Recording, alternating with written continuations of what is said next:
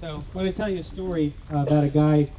Uh, he's about about 35, 35 years old, and he started getting uh, really worried, and um, he went had some health issues. He went to his doctor, and uh, so he's there with his doctor, and he's like, "Man, I, I don't know what's going on with me, but I mean, I'm 35 years old. I should be in good health, but just every everywhere I touch, it hurts. And I touch right here, it hurts.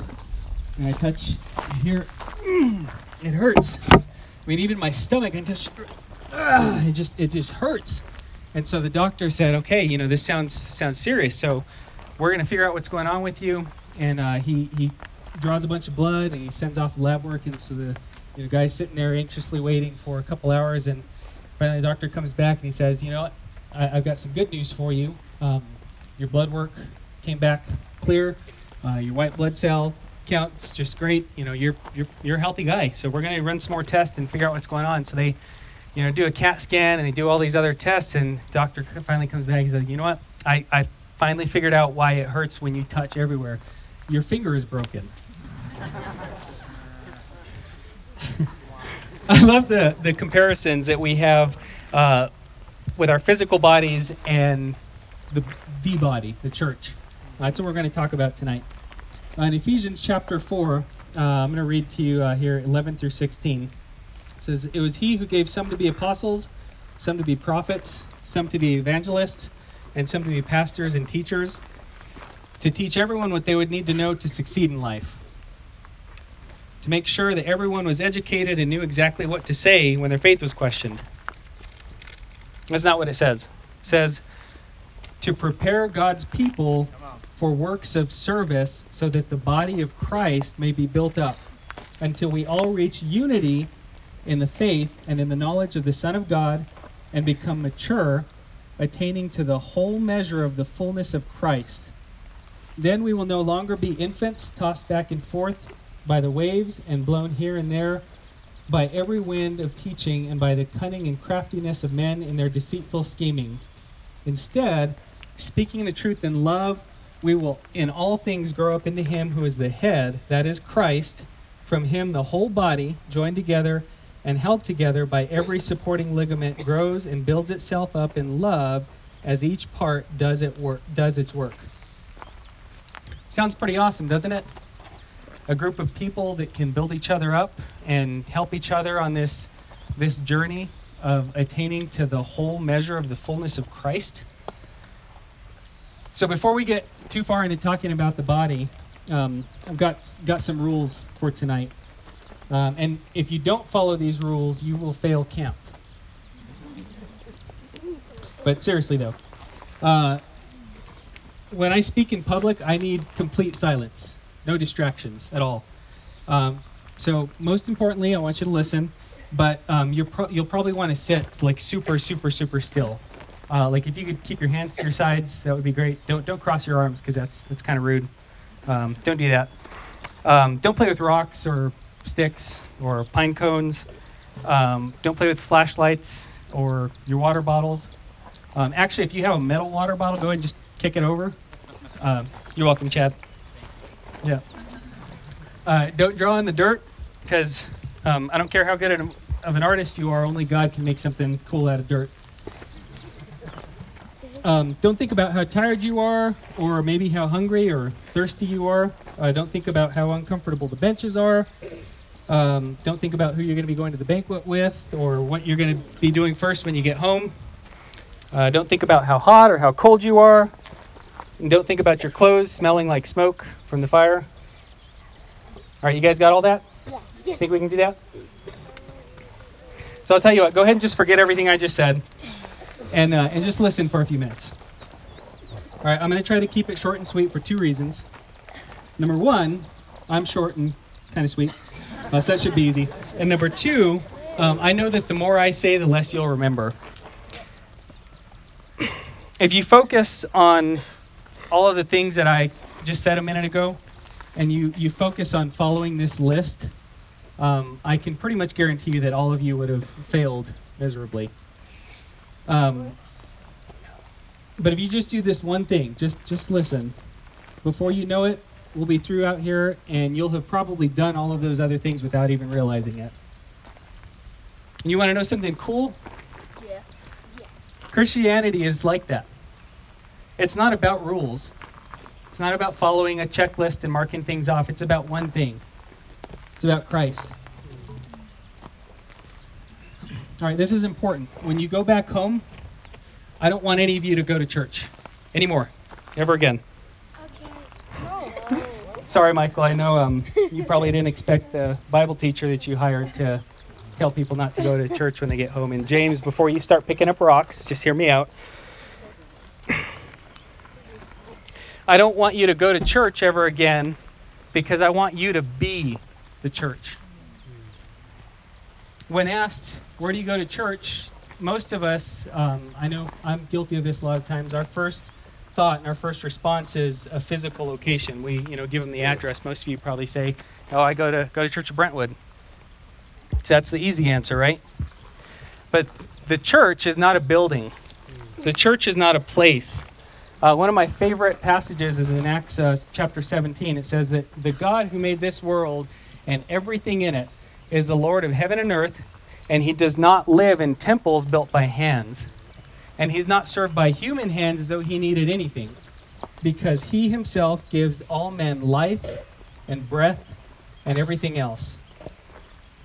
Um, quick side note here: the the word he uses there, uh, uh, the word used for gives in the original language, it's not like a one-time thing that he just you know gives somebody life and then moves on, gives somebody else life and moves on.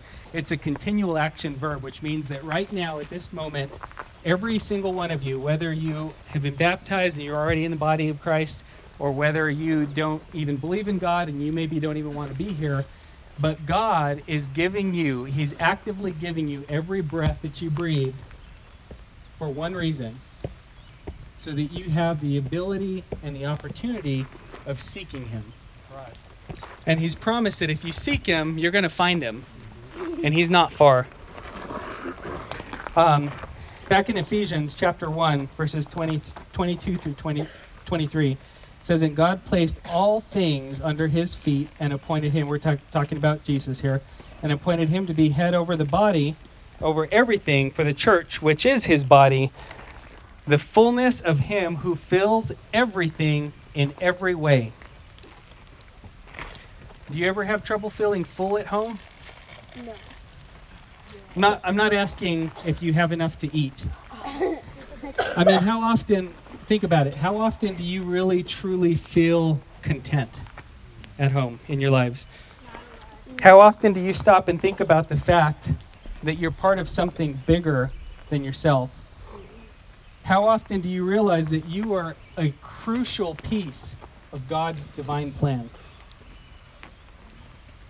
How often have you stopped to realize that there may be somebody out there that only you can reach, that only you have the influence over because of your relationship with that person? How often do you uh, have you truly felt at peace, or, or maybe even taken comfort in knowing that you can have something inside of you that is better than having Jesus Christ Himself standing by your side? Sometimes we go to church, go to church, my air quotes, and we leave disappointed because maybe the songs weren't our favorites, or maybe the sermon was bad, or maybe there was somewhere else that we'd rather be, something else we'd rather be doing because we've gone to church so many times and been disappointed. I've been guilty of that. Maybe it's because we're not spending enough time with God and with His Spirit throughout the week. So, you know, we're, we're basically starving ourselves. And you know Sunday Sunday morning this you know going going to church has just become another thing that we do uh, that we're looking for this you know spiritual high to get us through and last us to the next week. And sometimes we get it and sometimes we don't. Been guilty of that too. If church is about you I guarantee that you will always be disappointed and church will always fall short of your expectations Right. if you look at church as an organization, it's going to fall short of whatever your expectations are for it, and you're going to be let down. Has anybody ever gone to a restaurant and you pay all this money for this food, and maybe the portion's not very big, or maybe it's just not very good, and you're disappointed, you're let down? Yeah. Anybody ever gone to Starbucks and paid six bucks for a cup of coffee, and Maybe it wasn't made exactly the way you like it, is kind of sugar and water and maybe a little bit of coffee. It's easy to be let down when our focus is on ourselves.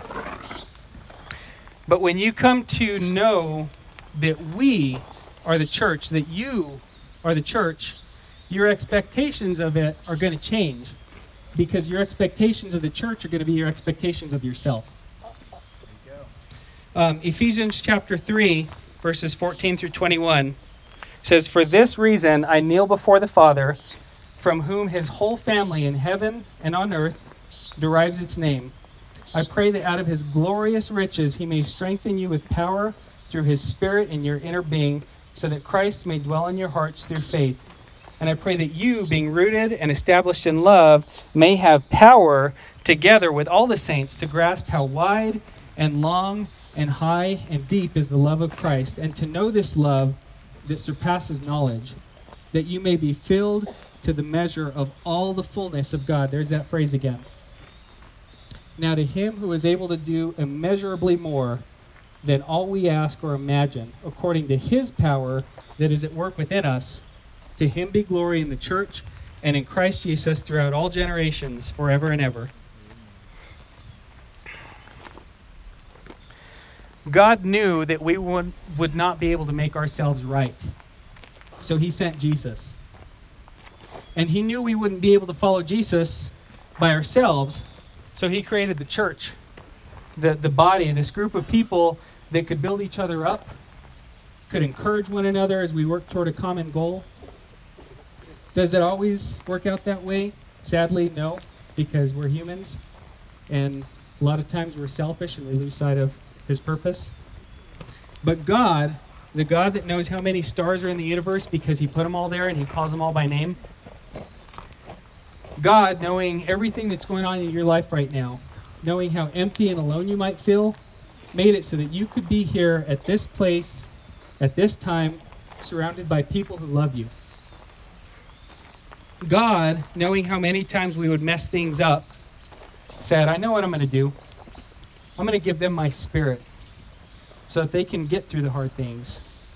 They can do the impossible. They can shine light in the darkness. They can be light. I'm going to make it so they can see and understand mysteries that even angels long to look into. I'm going to unite people that have absolutely nothing else in common. People who are politically and even morally opposed. And I'm going to make a new family that the world can look at and admire and say, that's different. I, I want that. He said, I'm going to make it so that anyone and everyone, no matter their social status, no matter how rich, how poor, how insignificant, or how dirty and sinful they are, can be part of an eternal family and can become a dearly loved child of mine with an inheritance that can never perish, spoil, or fade. That is church.